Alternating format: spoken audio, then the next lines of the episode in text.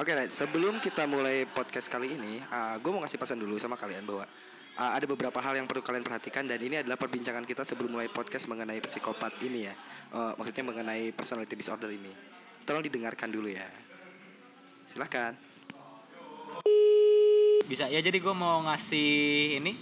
Pertama, jangan pernah gara-gara gue ngomong gini, gara-gara ini jadi self-diagnose, jadi diagnosis diri lo sendiri atau orang lain. Tetap harus diserahin ke mereka-mereka yang udah profesional di bidangnya. Dan hal-hal kayak gini itu ketika lu self-diagnose itu bisa berbahaya, karena treatment untuk masing-masing disorder, contohnya antara BPD sama disorder itu berbeda jauh. Jadi lebih baik ini dijadiin referensi ringan aja, gak referensi lebih ringan. Ya udah. Ketika mungkin misal gini, ketika udah ngerasa bahwa oke, cocok nih poinnya, lu dipersilakan untuk mencari psikiater. Ya, psikiater atau psikolog. Atau psikolog untuk memastikan. Tapi ketika lu belum ketemu sama psikiater atau psikolog, ya lu jangan ngaku bahwa lu psikopat lainnya. Jangan. Atau lu sampai ngelihat ke orang lain, wah ini orang psikolog nih. Psikolog apa? Psikopat nih. Belum tentu. Jadi ya tetap butuh orang yang ahli di bidangnya. Ini betul. Hanya untuk kayak apa ya? Treatment aja ya. Ini satu sharing aja. Kedua, emang gue lihat juga awareness mental kan di mulai itu ada ya Twitter, Instagram, mulai itu orang-orang bilang untuk ada mental health awareness gitu kan dan lain-lain. Tapi yang gue lihat itu jarang untuk yang personality disorder, apa guanya yang kurang main gitu. Tapi gue nggak tahu. Tapi gue belum denger sih udah ada yang bahas psikopat tuh kayak gimana sih sebenarnya gitu kayak dari gitu. Itulah intinya kayak ada loh personality itu, dan untuk menentukan orang itu iya atau tidak itu harus yang sesuai gelarnya, sesuai fungsi mereka di bidang profesional. That's right. Oke, nah kalian udah dengar kan? Karena kalian udah dengar introduksinya seperti apa. So, selamat mendengarkan podcast. Bye.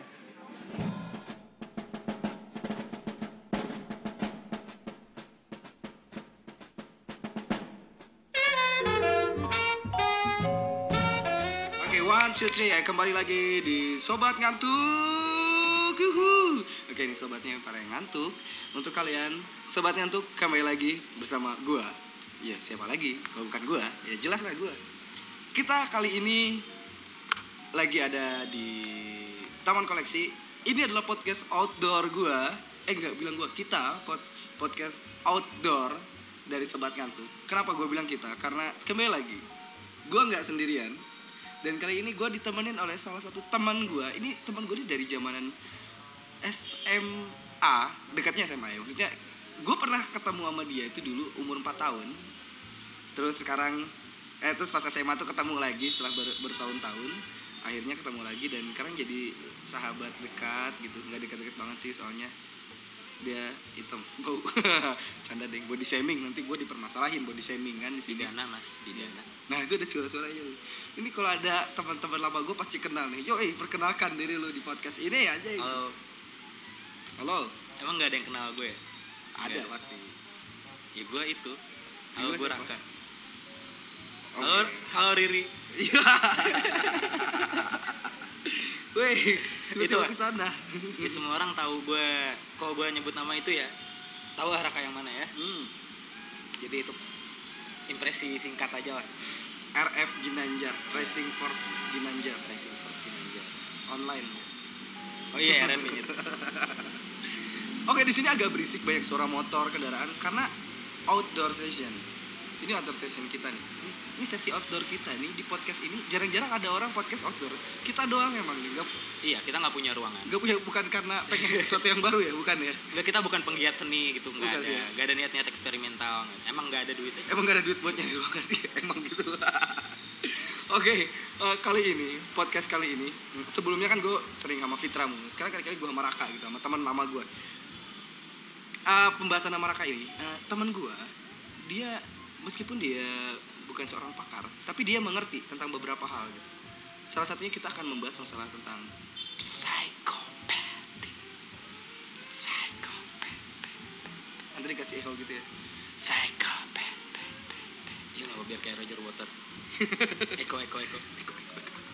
Oke, kita ngebahas Psychopath PCLR, Psychopath Checklist, benar gak? Iya, itu sebenarnya itu judul buku dari Hare, namanya tuh Psychopath Checklist. Terus ada Psychopath Checklist revisinya. Jadi kayak ada PCL, ada PCLR. Terus juga ada kita ntar ambil dari DSM. Itu kayak singkatannya itu Diagnostic and Statistical Manual of Mental Disorder. Oh, jadi kayak salah satu kitab sucinya para psikolog, apa? Psikolog kan, psikiater. Psikiater.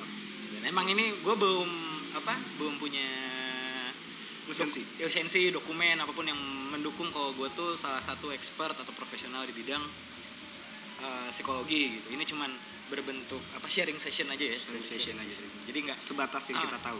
Jadi nggak ada bakal gue bikin kesimpulan atau apa. Ini cuman gue ngebacain apa yang gue baca lagi aja. Jadi sebatas. Itulah kita bahas, bisa dibahas. Oke. Okay. Sebelum kita mulai jauh, pertama, coba jelasin asal usul lu dulu. Oh iya, gue asal usulnya dari jigot. Dari jigot. Kan kalau dari SM itu nggak usah lah ya, dari perkuliahan dulu. Oh iya, gue sempet ngampus. Tapi udah artinya. Terus nyata mau ngampus lagi. Gue sempet di Atma Jaya Jakarta, di itu kampus yang depannya macet, yang sebelahnya mall, yang alma maternya warnanya sama kayak tukang sapu di Jakarta itu, ya Atma Jaya. Lu menghina kampus. Iya kan, kalau di Pakuan kan kayak janda ya. Iya, ungu. Kalau kita tukang sapu. Mirip sih sama. Iya. Muka juga saya tukang sapu. Iya. Saya juga mukanya kayak janda. Lo kok kayak janda? Suka janda. Ya jadi gue background sebenarnya di Atma Jaya itu gue ambil hukum, cuman karena kita emang haus akan pengetahuan gitu, walaupun nggak punya resource atau juga kadang-kadang nggak ada mentor yang bisa ditanya gitu, kita harus belajar yang mana dulu sih. Akhirnya kita liar kan, belajar apa aja gitu. Norak sama ini kita belajar ini, norak sama itu belajar itu. Jadi ujung-ujungnya emang kadang-kadang kekurangan kita tuh setengah-setengah, bener ya? Tahu ini tapi ujungnya kurang gitu, atau tahu ini ujungnya apa kurang, ternyata masih ada tidak difokuskan yang kita nggak tahu gitu. Jadi kalau ada 1-2 yang kita nggak tahu di sini ya mohon maaf ya iya mohon maaf aja ya maklumi lah maklum aja, namanya juga knowledge junkie gitu kan ya, kita suka sama ilmu pengetahuan tapi bukan di bidang formal, belum ada rezekinya gitu buat formal. Alright, itu udah dulu. Ya, itu masuk gak sih pendahuluan? Masuk pendahuluan. Masuk, ya? Itu bab pertama kayaknya. Masuk deh bab pertama. Oke, kita bahas tentang psikopat. Ada yang tahu psikopat? Maksudnya gue nanya, gak ada yang jawab gitu kan? Iya gitu. Ada yang jawab dalam hati gitu. Tahu. Oke, psikopat. Mau nanya, psikopat secara arti dulu. Apakah lu bisa menjelaskannya secara arti dulu? Psikopat itu kan kalau arti literalnya sambil gue search nih ya. Tapi yang gue baca psikopat itu kan disorder kelainan tentang antisosial. Jadi tentang kayak antisosial. Gimana ya? Lu susah mengerti kenapa orang melakukan, ketika lu seorang psikopat, lu tidak mengerti kenapa orang melakukan hal-hal tertentu untuk bersosialisasi. Okay. Kayak empati atau misalnya kasihan sama orang, empati berarti kan? Atau misalnya simpati itu kan dipelajarin Pak. Empati itu kan kayak yang dari lahir ya. Lu enggak harus lu jadi manusia, lu udah otomatis bisa empati ketika lu normal. Tapi beda cerita ketika misalnya lu terlalu lama dalam keadaan kayak misalnya perang atau hidup di Pasar Senen di Jakarta, di daerah preman di mana jadi banyak kejahatan. Ya. Itu lu belajar untuk terbiasa sama hal-hal yang tidak manusiawi gitu. Akhirnya lu belajar. Nah, itu kan mungkin itu namanya bukan lu tidak punya empati, tapi empati lu semakin lama semakin lu tahu bahwa menempatkan empati itu di tempat yang mana. Nah itu beda cerita sama yang tidak punya empati sama sekali. Oke. Contoh yang paling di kehidupan sehari-hari itu kayak lu pernah nggak sih punya mantan gitu kayak, kok dia tega banget nggak, udah setelah gua setahun berhubungan, misalnya lu cowok gitu, atau lu cewek bisa juga, lu udah naruh semuanya buat dia dan lain-lain apa ABC gitu, kita ngalamin semua kan itu. Terus ada beberapa oknum di cewek atau cowok gitu yang udah gue nggak mau sama lo lagi tanpa alasan apapun, kayak udah gue mau ngejar ini, gue nggak mau lagi, udah nggak guna sama gue gitu. Tapi dia nggak nunjukin kan, kalau putus tuh ada nangis, ada dramanya lah. Ini tuh kita doang yang drama gitu, sebagai orang normal kita doang yang drama. Sementara mereka itu kayak, oh ya udah kita putus, nggak oh ya udah gue nggak mau tahu lagi, ya udah gitu. Atau kayak lo misalnya mutusin orang, terus orangnya baikan sama lo, dia baik banget, dia jadi si perfect guy, si perfect girlnya gitu. Terus satu saat dia mutusin lo gitu, setelah setahun jadi pasangan yang paling baik, dia mutusin lo dengan alasan, ya gue pengen nyakitin lo doang, tanpa ada di ketika lo lihat ekspresinya itu tanpa ada, kok orang ini bisa gini ya. Nah itu salah satu contoh dia rawan disebut sebagai psikopat. Walaupun emang diagnosisnya nggak selalu itu ya. Nggak selalu itu. Berarti kurang lebih psikopat itu ya yang berkaitan dengan kurangnya empati. Tidak adanya empati. Oke, tidak ada empati. Gitu. Sementara ini yang dituliskan gitu di DSM itu, salah satu checklist yang harus kecek itu adalah lack of empathy, alias sangat kurang empati atau sampai nggak ada. Jadi ketika lu masih punya empati tapi lu ngelakuin hal-hal yang berbau psikopat, enggak, lu bukan psikopat. Lu bisa sosiopat, lu bisa narsisis gitu kan. Jadi kira-kira sampai sekarang ini ada 10 personality disorder.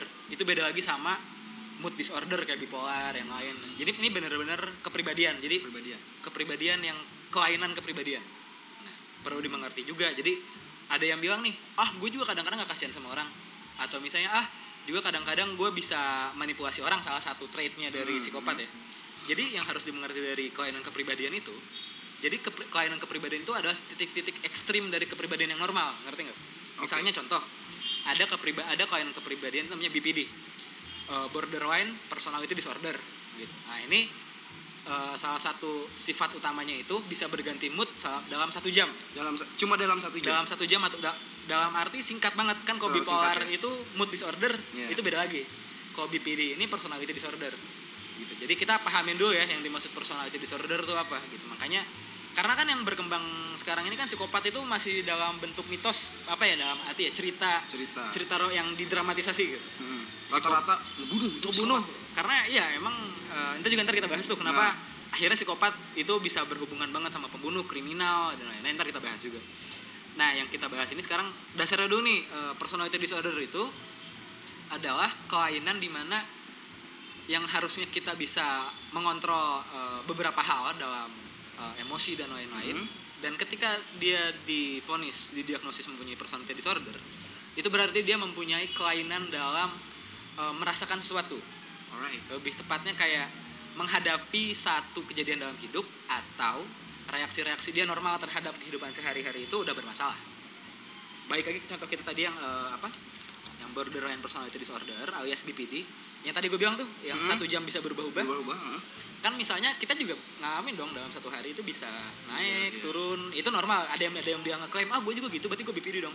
Nah itu yang nggak boleh, itu self diagnose kayak gitu, untuk diagnosis diri sendiri itu bahaya gitu. Jadi moody itu belum tentu semua orang moody. Karena emang yang namanya mood itu kan ada tergantung faktor eksternal sama internal lu. Dan itu lebih kompleks lagi, banyak faktor. Nah, kalau di BPD itu, ini tuh tingkat ekstrimnya. Misalnya untuk 30 menit pertama lu ngerasa seneng banget nih. Lu ngerasa pengen deket sama orang ini 24 jam gitu. Lu orang ini ngedeketin lu 24 jam. Fuh, gue pengen sama lu terus gini.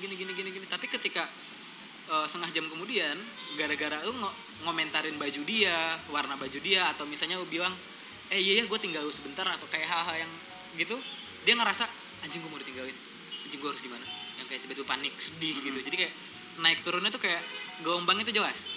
Ini juga perbedaan, ada yang kadang-kadang profesional sekalipun, yang dari gue baca gitu, bisa kadang-kadang skip antara borderline personality disorder sama bipolar. Karena kalau bipolar itu kan panjang, 7 hari lu pengen ngewi, lu pengen apa, gue semangat, 7 hari kemudian tiba-tiba pengen mati, pengen mati, itu bipolar gitu. yang katanya gitu. Kalau BPD ini yang sejam sekali. Jadi skalanya tuh lebih singkat. Skalanya lebih singkat. Dan lebih random.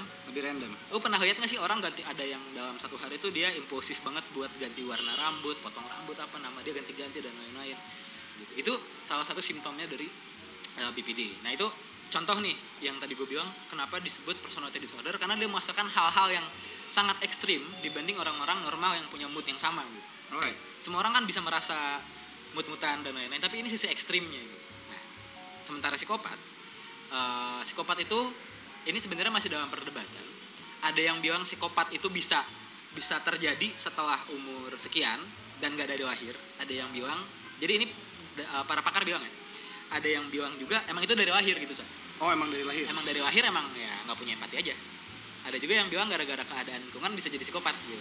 Lingkungan juga ngebantu gitu. Lingkungan karena kan ada dua faktor kan kalau dalam pertumbuhan kepribadian manusia itu ada nurture ada nature. Nature itu yang dari ya lu genetik lu, orang tua lu sifatnya kayak gimana. Terus bentukan di dalam kepala lu tuh kayak gimana. Kalau yang nurture tuh lu seorang anak baik-baik dari keluarga baik-baik, tapi kadang satu kejadian lu tinggal di lingkungan preman.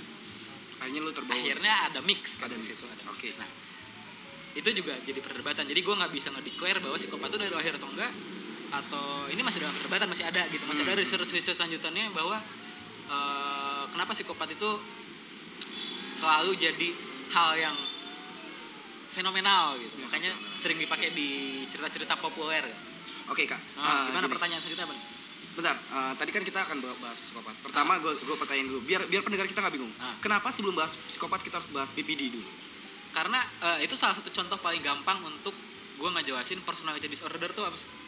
Alright. Jadi kayak ada kan psikopat itu salah satu kelainan kepribadian. Juga BPD. Nah tapi yang paling gampang dan paling deket nih sama kawan-kawan yang dengerin juga itu kan mut-mutan. Gak semua orang yang maksudnya orang yang gak punya empati itu lebih dikit dibanding orang yang mut-mutan. Gitu. Jadi gue pakai contohnya yang gampang didengar aja. Gampang didengar aja. Oke. Okay. Ya itu. Jadi ini alasannya, kenapa kita harus jelasin BPD dulu di awal ya. Biar gak kaget, nanti tiba-tiba pada pendengarnya, wah kita mau bahas psikopat kok kesini dulu. Ini biar jalurnya enak ya. Biar jalurnya enak, jadi apa?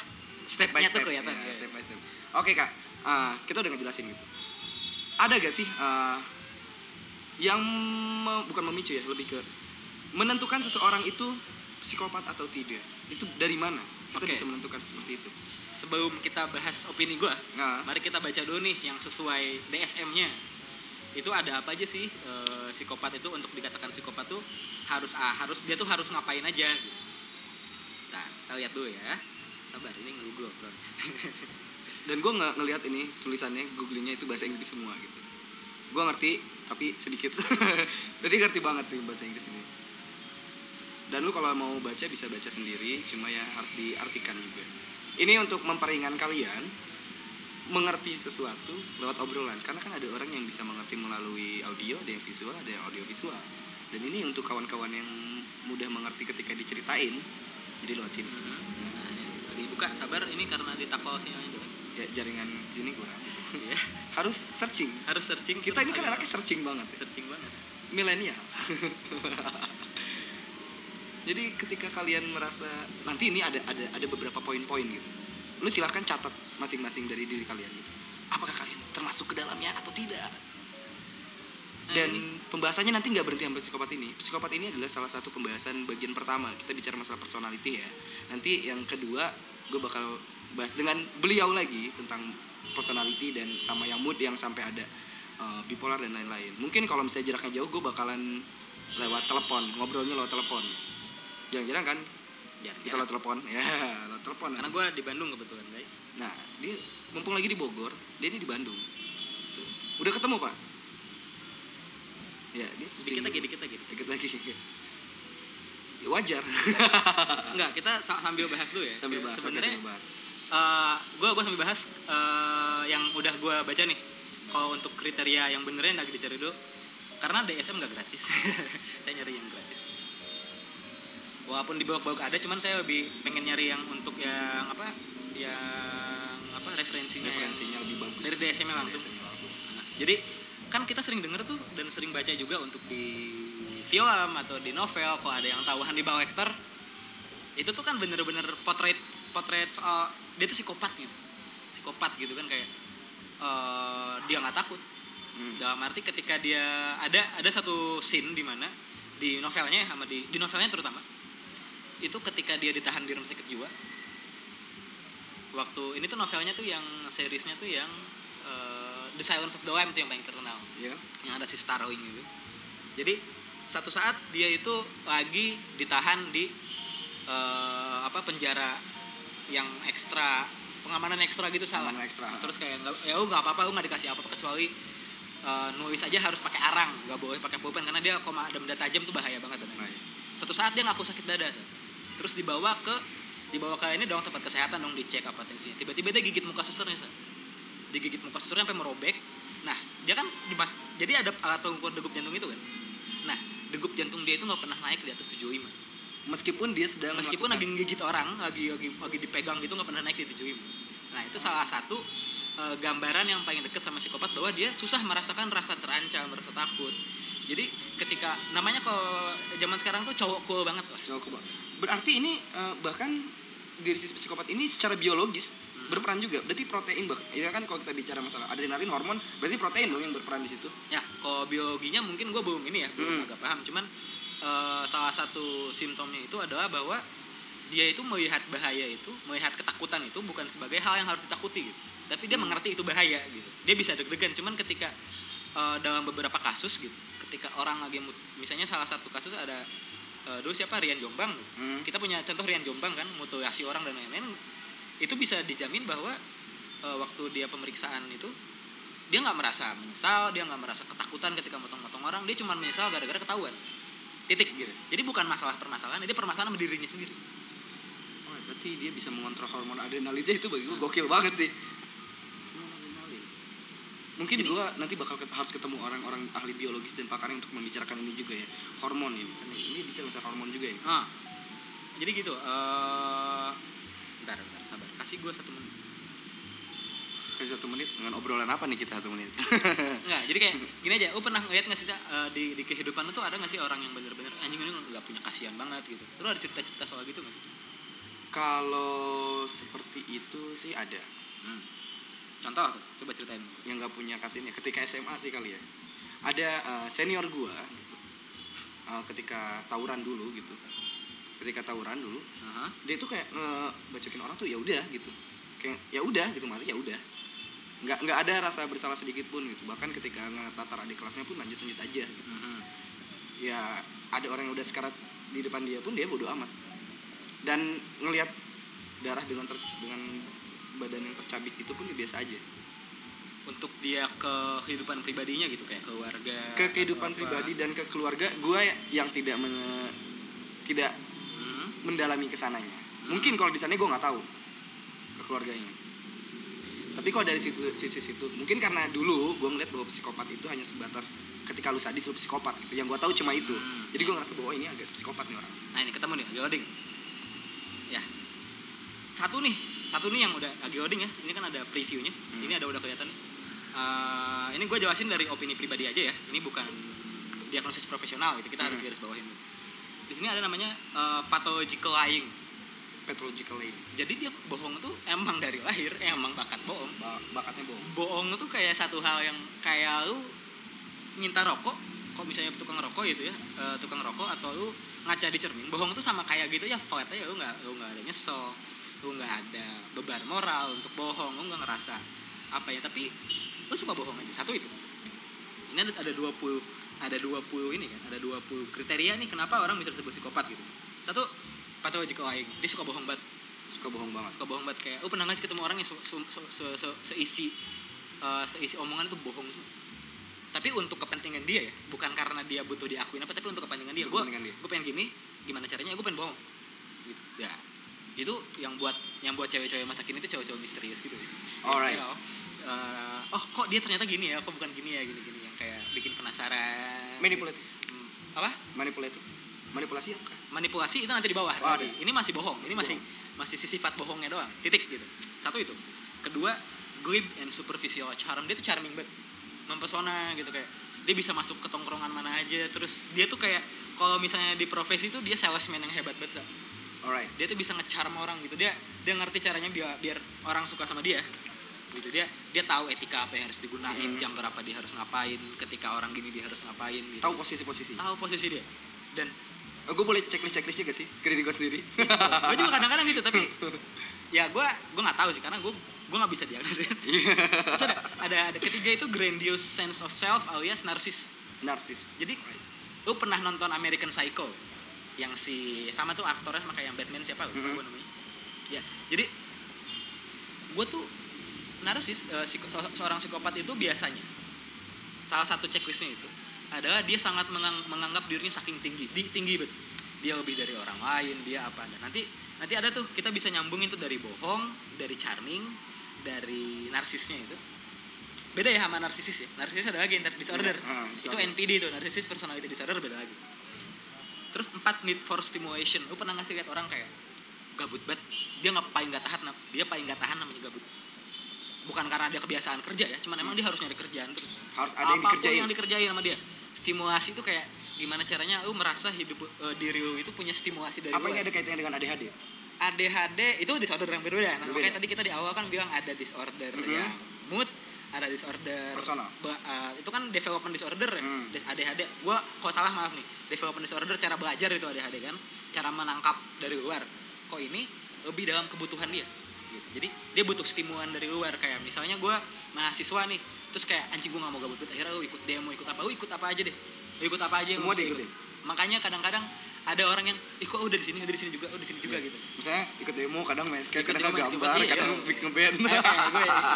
Ya kayak kita kan sebenarnya apa jadi psikopat gitu.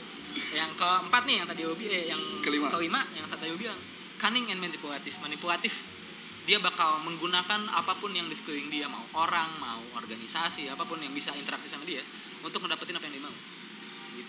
Nah, dia butuh stimulasi, dia bisa dia bisa manipulatif, dia charming, kurang perfect. Apa kok jadi cowok kan begitu? Yeah. Tinggal kayanya doang. Kayanya.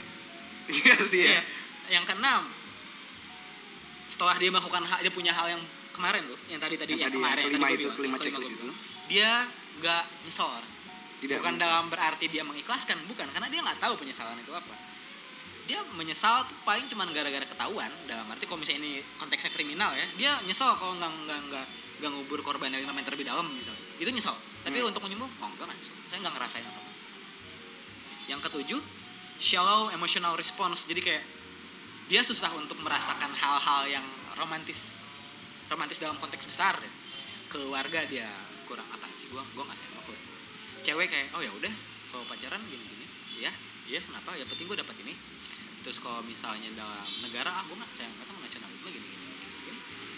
Itu kayak respons emosinya tuh dikit banget, respon emosinya yang dikit. Oke. Ini lu kalau misalnya ada kecelakaan, ada ibu-ibu di jalan dan lu normal dia minta tolong, lu kasihan.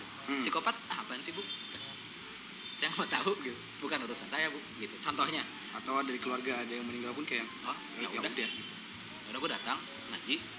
Kalau misalnya dituntut buat nangis, dia bisa nangis, jadi bisa kontrol emosi sebenarnya. Mungkin kayak gini kali ya kak, apa? ya udah kalau meninggal pun kalau gue nangis juga belum tentu dia bisa hidup lagi gitu kali ya mungkin. Sebenarnya kalau psikopat tuh lebih gue secara pendapat pribadi gue tuh bisa kelihatannya lebih logis dibanding yang normal gitu. Karena dia bisa ngemotong semua perasaan, siapa yang nggak mau bisa motong perasaan. Kayaknya enak banget jadi psikopat kadang-kadang. Personal, itu kenapa personal gue jangan ditangkap banget. Yang ke-8 itu callousness and lack of empathy. Jadi yang tadi gue bilang dari awal tuh dia nggak punya empati atau dia sangat kurang empati. Jadi ketika ada satu kejadian, empati itu kan gimana caranya lu merasakan penderitaan orang lain. Simpati itu lu ikut merasakan. Gimana ya? Empati itu otomatis, simpati itu lu yang lu pelajarin gitu. Simpati itu lu pelajarin. Nah, empati kayak waktu kecil nih, kita kan belum ngerti apa waktu kecil ya, dalam arti masih polos banget gitu. Terus temen lu yang susah, ih kasihan, kalau begitu normal. Tapi kalau ada yang kenapa sih? Nah itu pertanyaan sebenarnya. Ada pertanyaan. Kok dia nggak empati gitu sebenarnya? Itu sebenarnya bisa didetek dari dini katanya. Yang 9 itu parasitic lifestyle, jadi dia tuh parasit sebenarnya. Dia nggak mau gawe, dia nggak mau apa, tapi nempel kemana aja. Dan orang nggak protes karena orang kan bisa dimanipulatif sama dia. Iya. Yeah. Dan dia nggak menyesal, jadi kayak ya udah kok. Kayak lu pernah lihat nggak sih ada orang yang nggak harusnya ada di situ, tapi dia bisa dapat posisi itu dan semua orang suka banget kayak dia. Gitu. Nah itu mungkin salah satu ciri-cirinya. Psychopath. Poor behavioral control. Jadi dia sebaik apapun yang tadi gue bilang trait dari belakang, dia punya dia pasti punya kebiasaan jelek yang bisa diubah. Kayak malesnya lah, atau kayak kalau dapat ada orang dapat gawean bagus kayak mager gawe. Aneh kan? Tapi kayak dia selalu ada satu hal yang nggak bisa dia kontrol sama sekali gitu, kebiasaan jelek, bener-bener nggak bisa, dan itu dia kayak nggak ada penyesalan juga. 11, sexual promiscuity itu kayak asal ewe. Maaf. Asal-asalan gitu. Asal jadi kayak gue nggak butuh ikatan emosional buat tidur sama orang dan lain-lain. Gue nggak ada penyesalan abis itu dan lain-lain. Jadi kayak impulsif sih untuk masalah. Kalau yang itu gue X deh yang gue. Behavior problem. Jadi ini udah kelihatan dari sekitar kata itu umur 15 ke bawah. Ketika lu sering cabut dari sekolah, lu melawan guru, lu bikin masalah yang anak lain gak bikin masalah, lu mungkin terpapar nyiksa anak kucing atau misalnya nyiksa anak ayam kayak gue. Itu dan lain-lain kayak udah kelihatan dari ini kok, dari dulunya gitu. Karena itu kan bukan hal yang datang tiba-tiba, psikopat tuh bukan penyakit kayak skizofrenia yang tiba-tiba umur 20 awal tuh mulai dengar suara, enggak gitu. Ini kepribadian itu seumur hidup artinya. Mungkin yang ke-13 itu lack of realistic long term goals. Lu pernah lihat nggak sih orang yang kayak mimpinya aneh gitu? Iya, itu sebenarnya gitu sih. Gak ngeliat orang sih gue. Gue kayak lagi cermin gue. Jadi kayak lu pernah nggak sih lihat orang nih bukan siapa-siapa, duit kagak ada, sarjana tidak, gue pengen nguasain dunia. Iya. Yeah. Gue pengen jadi businessman paling hebat. Yang tidak nyambung mimpinya sama apa yang dia punya sekarang. Nah, tapi sebenarnya ini agak pro kontra sih, karena semangat tuh perlu kan. Semangat tuh perlu. Harapan tuh harus ada, kan, tapi ini gantungkan cita-citamu setinggi langit. Iya. Kalau jatuh minimal jatuh di awan. Jatuh di atas bintang-bintang kan gitu. Nah, itu salah satu ini. Yang keempat, impulsivity. Dia suka ngelakuin hal-hal yang beresiko justru karena tadi dia butuh stimulan. Temen gue pada makin narkoba nih, misalnya. Oh, udah pakai aja, bodo amat, gue enggak bakal nyesel juga. Ah, temen gue jadi begal nih, asik kali jadi begal ya, adrenalin nih gue butuh gini. Impulsivity, dia suka ngelakuin hal-hal resiko yang beresiko tinggi, contohnya tanpa memikirkan jangka panjang, impulsif. Irresponsibility, dia ngelakuin hal kejahatan, begal orang, narkoba, apa dan lain-lain, ngerusak anak orang. Dia bukan tanggung jawab, bodo amat, nggak mau tanggung jawab, oke. Dan dia nggak menyesal untuk tidak tanggung jawab, bedanya. Beda sama anak-anak di jalan yang nggak mau tanggung jawab karena nggak ada pilihan gitu, beda. Failure to accept responsibility tadi gue bilang, gagal untuk menerima bahwa dia tuh bertanggung jawab atas apa yang dilakukan. Jadi nggak mau aja. Nah, emang kagak ngerasa aja buat apa sih gitu. Makanya disebut antisosial kan, karena dia nggak ngerti cara bersosialisasi yang benar tuh kayak gimana gitu. Emang nggak ada di diri dia. Yang ke-17 itu many short term marital relationship. Jadi ini lebih ke arah relationship yang bisa menikah, bisa juga bentuknya hubungan. Ini kan hubungan intim antara gender ya. Maksudnya gender apapun ya. Kalau straight ya sama cewek, kalau homo sama cowok dan lain-lain. Tapi hubungan tuh nggak ada yang bener. Entah masalahnya apa itu. Tiba-tiba ganti lagi, masalah lagi, itu lagi. Yang ke-18, juvenile delinquency. Itu artinya kejahatan-kejahatan di remaja. Kayak kalau di Amerika ada breaking and entering. Kalau di kita tuh kayak ketang tawuran atau ketang narko di umur-umur yang masih remaja, atau misalnya lo tau kan 86 suka ada yang ditangs gara-gara minum di jalan. Tapi sebenarnya kita juga sering minum di jalan. Atau lebih gampangnya ketika masih SD udah ketahuan ngerokok. Yang bener-bener kayak ya harusnya sebagai anak kecil nggak mikirin hal kayak gitu. Tapi kok karena dia butuh stimulan gitu, kepribadiannya butuh stimulan, dia ngakuin hal yang bikin penasaran dia ada gitu. Sebenarnya apa? Yang ke-19, revocation of conditional release. Itu tuh gimana jelasinnya kayak?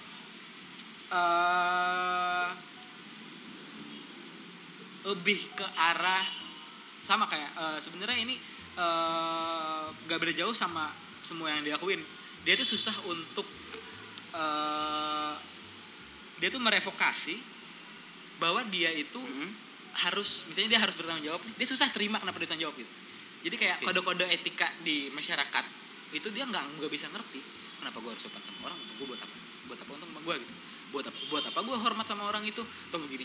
Jadi dia nggak tahu, dia nggak bisa ngerti kode moral yang sedang berjalan gitu. Alright. Nah, terus criminal versatility, versatility. Jadi kayak dia sangat rawan melakukan hal-hal yang berbau kriminal.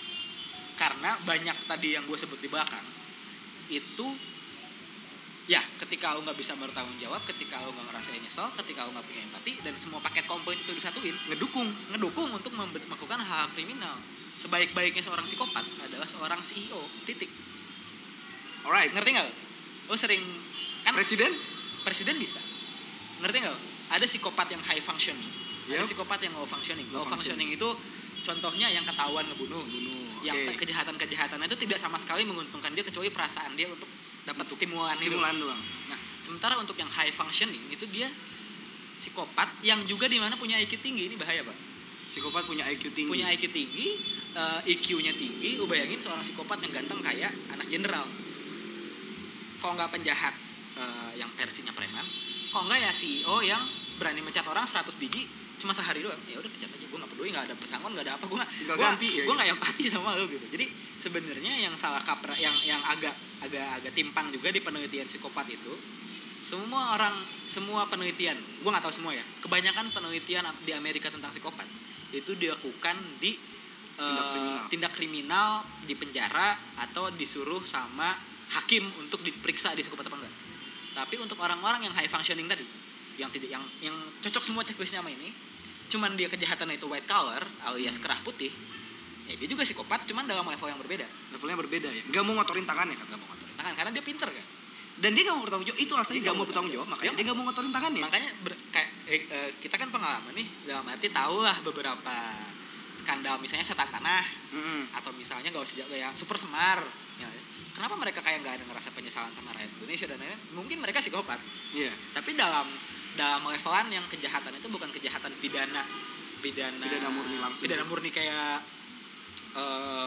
membunuh orang atau yang mengganggu ketertiban umum, tapi lebih ke masalah keuangan.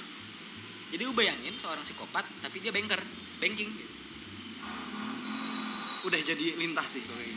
Iya, lu tahu kan ada. Lu tahu FTV rentenir kan? Ada aja orang yang tega, ya udah kamu tanda tangan. Tapi di kertas kosong. Itu kan namanya manipulatif. Yeah. Kasihan, tidak menyesal. Dia butuh nyari banyak korban, dia butuh duit, dia butuh stimulan. Dan orang lain itu dianggap diuntungin. Jadi psikopat sendiri itu sebenarnya sebuah kepribadian. Jadi tidak menempel pada hanya satu golongan kejahatan aja, tidak hanya bunuh-bunuhan, tidak hanya culik-culikan, tapi siapa tahu manajer gue psikopat. Nah, itu sebenarnya yang pengen gue pesankan ke pendengar itu bahwa psikopat bisa ada di mana aja. Bisa ada di mana aja psikopat. Apalagi di iklim kapitalis seperti sekarang yang di mana semua orang dituntut untuk tidak punya perasaan. Benar enggak?